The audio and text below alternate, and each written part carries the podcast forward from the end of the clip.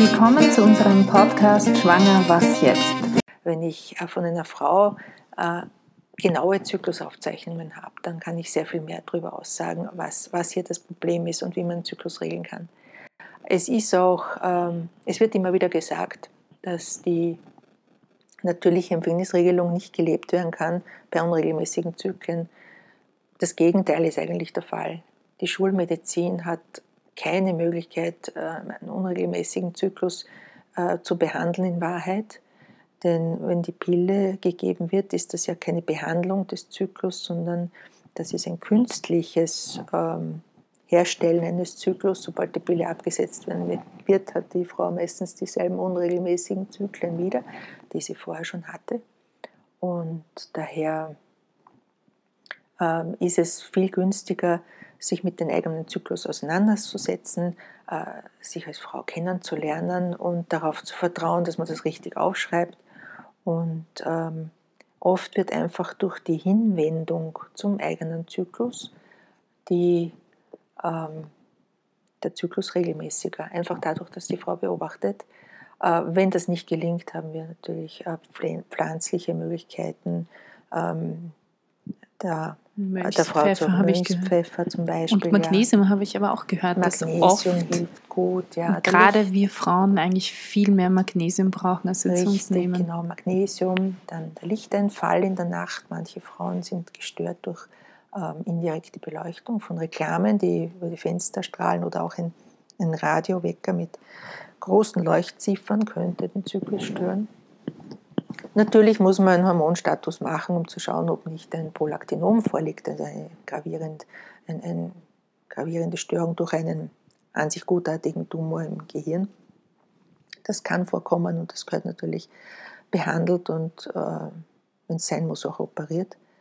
Aber im Wesentlichen sind es meistens Unregelmäßigkeiten und, und hormonelle Störungen, Zyklusstörungen durch Stress. Ähm, die man ganz gut eben mit Magnesium und pflanzlichen Dingen und Zyklusbeobachtung in den Griff kriegen kann oder eben auch durch Gabe von Progesteron, dem natürlichen Progesteron, ähm, das äh, als äh, Tablette zur Verfügung steht in Österreich in einer Form, die auch sogar die Temperatur erhöht, die man zyklusgerecht geben sollte, und eben bei einer Frau, die einen unregelmäßigen Zyklus hat, ist zyklusgerecht äh, nicht ab dem 14. Tag oder ab dem 11. Tag, wie es manchmal im Beipacktext steht, sondern ähm, sobald die Frau eine Schleimphase hat, die einige Tage anhält und keine Temperaturanstieg äh, zur Folge hat, sollte das Progesteron dann eben gegeben werden.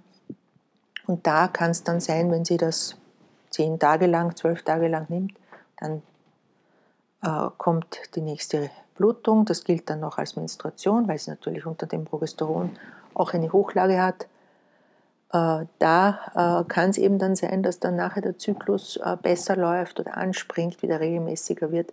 Man kann das aber auch öfter machen. Aber da ist eben ganz wichtig, dass, ähm, dass das zyklusgerecht erfolgt. Also in, in Abhängigkeit, wie sie die Schleimbeobachtung hat. Und die Schleimbeobachtung kann bei einer Frau mit unregelmäßigen Zyklen zeigen, dass sie den fruchtbaren Eiweißschleim erst um den 20. oder am 25. Tag beobachtet oder noch später.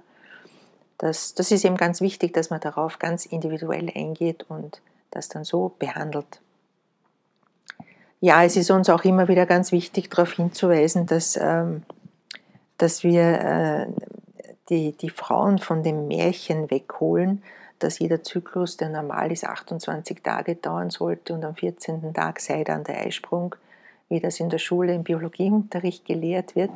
Ähm, das ist ähm, möglich, aber es ist eine von vielen Möglichkeiten und es ist gar nicht die häufigste. Beim Professor Rötzer bei den Aufzeichnungen ist der häufigste Zyklus der 27-Tage-Zyklus zum Beispiel. Also auch ein Zyklus von mehr als 35 Tagen ähm, ist oft auch äh, durchaus nicht behandlungsbedürftig, äh, sondern wenn man es beobachten kann, dass da eine gute Schleimphase vorliegt und dann die Temperaturvorlage äh, schön normal ist, lang ist, ähm, kann das ein ganz normaler fruchtbarer Zyklus sein, auch wenn er 40 Tage oder 45 Tage anhält. Das kann man eben am besten sagen, wenn man die Aufzeichnungen der Frauen hat und mm, das sehr gut sehen kann. Es ist ja auch vielleicht auch eine, ein, also ich habe das bei mir zum Beispiel beobachtet, äh, bei meinem Ex-Freund, als ich mit ihm dann zusammengekommen bin, ähm, war das so, dass auf einmal meine Zyklen wirklich kürzer waren. Und als wir dann wieder irgendwie auseinander waren, dann sind sie wieder länger geworden. Und äh, immer wenn ich, weil wir eine Fernbeziehung hatten, also wenn ich bei ihm war, danach war der Zyklus immer ganz anders.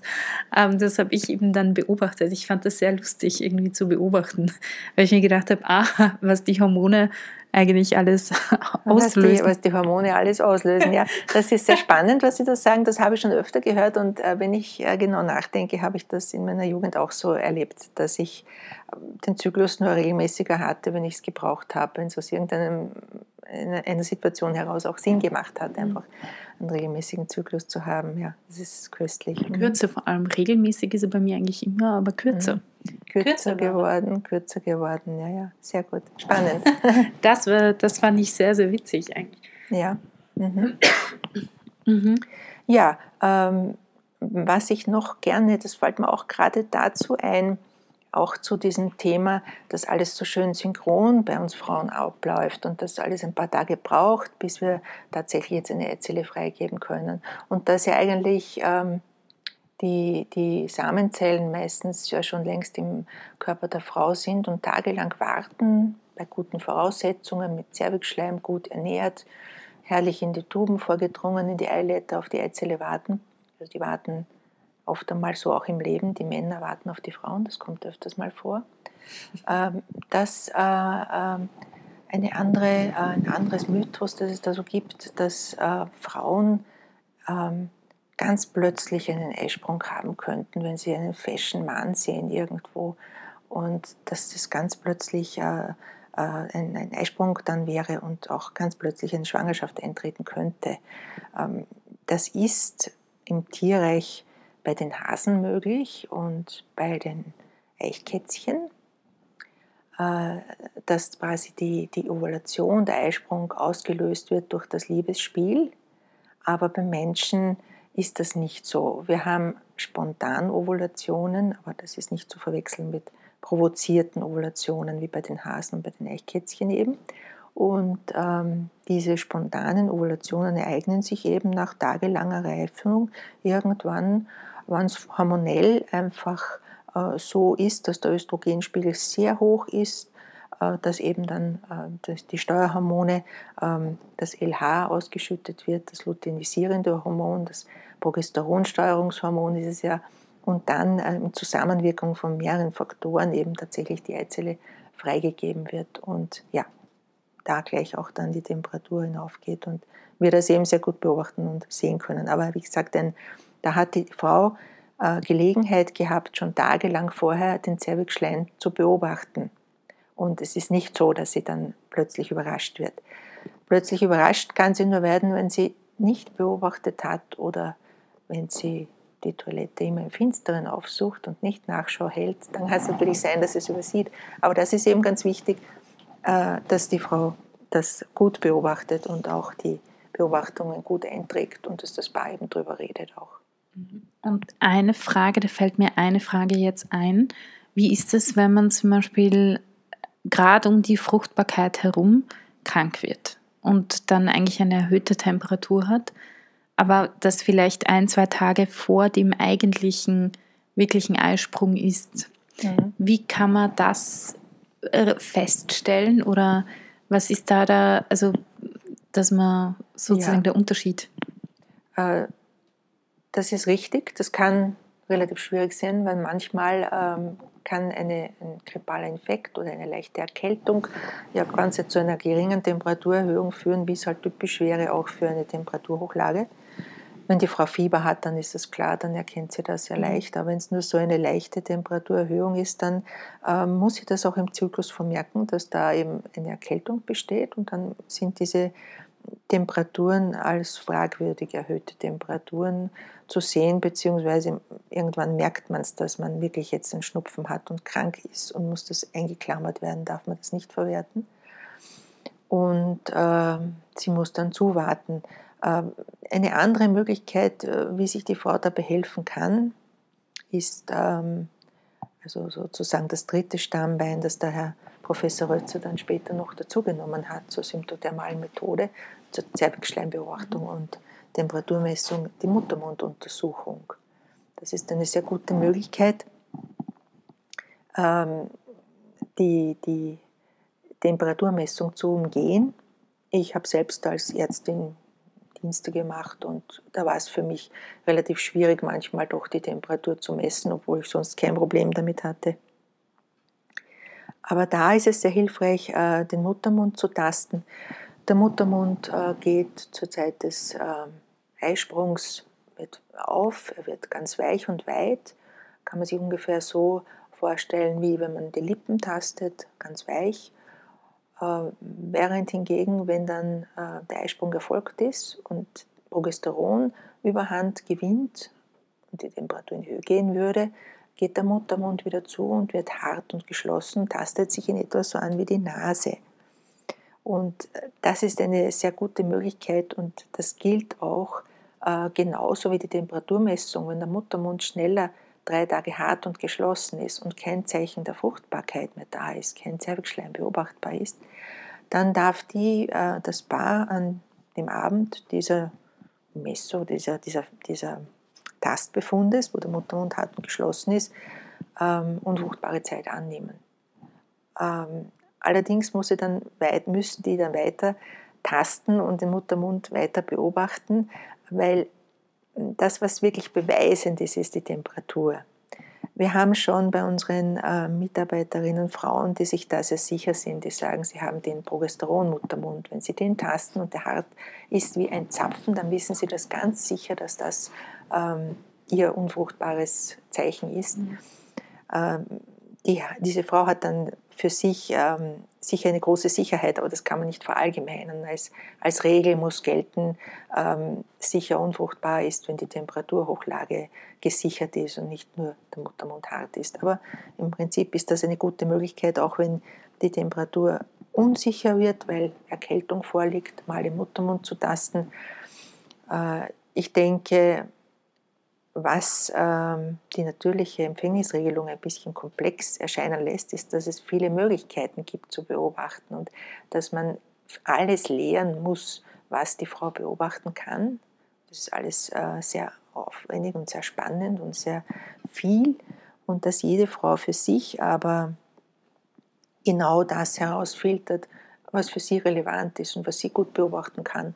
Und da gewinnt sie dann durch Erfahrungssicherheit und so kann jede Frau dann auch, wenn sie mehrere Zyklen beobachtet hat, ab einem Jahr, ab zwölf Zyklen ist sie ja dann keine Anfängerin mehr, gewinnt sie zunehmend Sicherheit und kann auch immer mehr unfruchtbare Tage am Beginn des Zyklus äh, dann erkennen und dazu äh, finden, was nicht von Anfang an natürlich möglich ist. Ja. Das heißt natürlich auch für ein Paar, das jetzt damit beginnt oder eine Frau, die beginnt jetzt ihren Zyklus zu beobachten, auch wenn sie vielleicht noch nicht in einer Partnerschaft ist, ist es klug in Wirklichkeit am Anfang etwas strikter zu sein, bis man die Erfahrung hat und dann kann man langsam von der Erfahrung her ein bisschen aufweichen. Ja, da gibt es dann verkürzte Verfahren, die wirklich sehr sehr wenig Aufwand bringen und, und sehr, sehr praktisch sind. Aber ja, das sollte man so öffentlich gar nicht sagen, weil am Anfang muss man wirklich sehr genau sein, um, um, um bei der Sicherheit zu bleiben natürlich. Also ich, ich habe hab das nie so deklariert, wie ich dann meine Aufzeichnungen geführt habe und habe sie auch nicht so gerne hergezeigt, weil das irgendwann einmal nicht so äh, ganz beispielhaft war, wie man es machen soll. Aber das passiert bei den meisten Frauen. Es gibt auch Frauen, die ähm, nur, äh, nur Zervixschleimbeobachtungen machen und damit sehr sicher sind, aber das ist ein, ein, die filtern sich von selbst heraus, die haben einfach äh, da offensichtlich gute Möglichkeiten und, und denen gelingt das einfach gut. Das ist eine besondere äh, Begabung auch. Also vielleicht das ist ja auch bei jeder Frau die Scheidenfeuchtigkeit unterschiedlich auch mhm. ein bisschen. Ich glaube, das hängt wahrscheinlich auch damit zusammen. Also es ist ja nicht jede Frau ähm, wie soll ich sagen? Also der Schleim ist ja vielleicht bei der einen ein bisschen mehr als bei der anderen.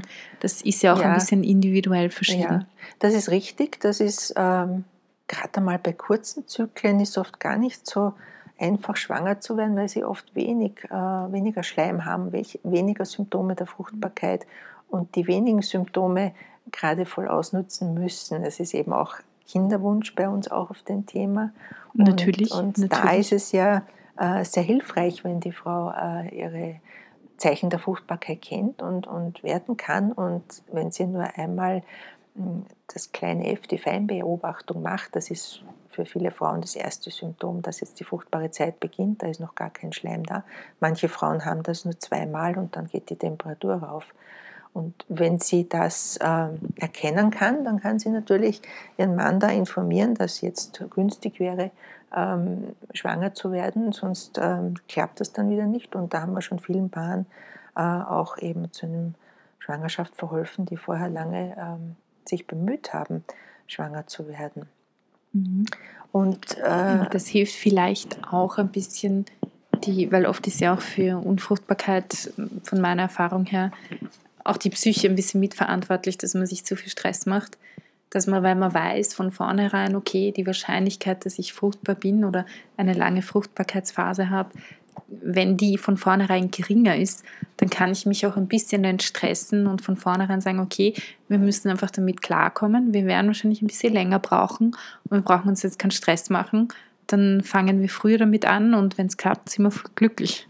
Ja, Stress ist immer schlecht, wenn man schwanger werden will. Absolut. Es ist auch gut äh, zu sehen, wie eine Schwangerschaft entsteht, den Schleimhöhepunkt äh, zu sehen und man kann vom Schleimhöhepunkt dann recht gut äh, die Dauer der Schwangerschaft ähm, ausrechnen. Da ist man oft besser als die Gynäkologen mit dem Ultraschall. Heutzutage ist mhm. das in der frühen Schwangerschaft gut möglich, einen Ultraschall zu machen und das Alter der Schwangerschaft zu bestimmen. Aber trotzdem ist es auch für die Frau ganz hilfreich, wenn sie das kann, bei ganz unregelmäßigen Zyklen zum Beispiel, und sie sagen kann, ja, ich habe erst am 40. Tag meinen Schleimhöhepunkt gehabt und nicht am 14., dann ähm, braucht sie sich nicht schrecken, wenn das, das Kind im Ultraschall zu klein ausschaut, weil die Schwangerschaft ja viel später eingetreten ist. Das ist für viele ganz wichtig. Oder wenn die, wenn die Frauen während der Schildzeit noch gar keinen Zyklus gehabt haben, nachher wieder schwanger werden, dann gibt es keinen ersten Tag der Regel, also da muss man den Geburtstermin sagen und dann äh, äh, merkt die Frau die Schwangerschaft vielleicht erst eher später und dann kann man den Ultraschall eben erst zu einem Zeitpunkt machen, wo die Kinder eben, wie wir ja wissen, kommen die unterschiedlich groß und schwer auf die Welt, nicht mehr so einheitsmäßig, standardmäßig abmessbar sind und dann eben Rückschlüsse gezogen werden können auf die äh, Dauer der Schwangerschaft. Und dann ist ganz hilfreich, wenn sie weiß, da könnte das Kind entstanden sein, da war ein Schleimhöhepunkt und da ist die mhm. Temperatur aufgegangen. Also weiß ich, wann das, wann das Kind empfangen wurde. Nicht? Das ist eine gute Möglichkeit. Ja. Also das hilft eigentlich auch nach der Schwangerschaft, also nach der Geburt sozusagen, wenn man da weiter die Basaltemperatur misst und es gibt äh, für die Stillzeit und für die Wechseljahre ganz bestimmte Regeln. Das mhm. jetzt hier im Interview ja, zu genau, erklären, genau, würde uns zu weit zu bringen. Aber ja. ähm, das, das kann man, das ist alles, ähm, gibt es ganz genaue ähm, Richtlinien, wo man, wonach man sich halten kann und wie lange man eben mit einer mhm. unfruchtbaren Zeit rechnen darf nach einer Schwangerschaft. Ich sage nur hier, es ist nicht so ganz kurz, dass man, solange man stillt, nicht schwanger werden kann. Das dürfte sich hoffentlich schon herumgesprochen haben. Das ist nur bei ganz wenigen Frauen so. Die meisten kriegen dann schon relativ rasch wieder einen normalen Zyklus und können aber trotzdem weiter stillen, ganz normal. Und da ist es eben dann wichtig, ähm, da auch zu beobachten und auch da ist die Begleitung über die symptothermale Methode möglich. Ja, ich mhm. würde noch gerne ein bisschen etwas sagen über eigentlich ja über meinen Zugang zur natürlichen Empfängnisregelung als Gerne. junges Mädchen.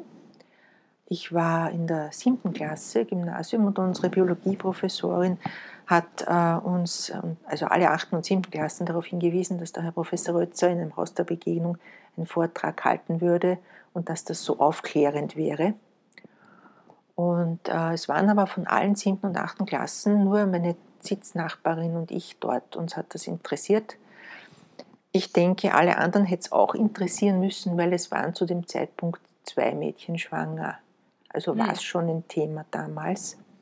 Und ähm, ja, wir sind zu zweit dorthin und ähm, mein erster Eindruck war, ich dorthin gekommen bin, wir sind ein bisschen spät gekommen, äh, ich war sehr erschrocken, weil es waren so viele alte Menschen dort. Alt heißt, es waren so ungefähr 30-Jährige mit Kindern dort, sehr viele.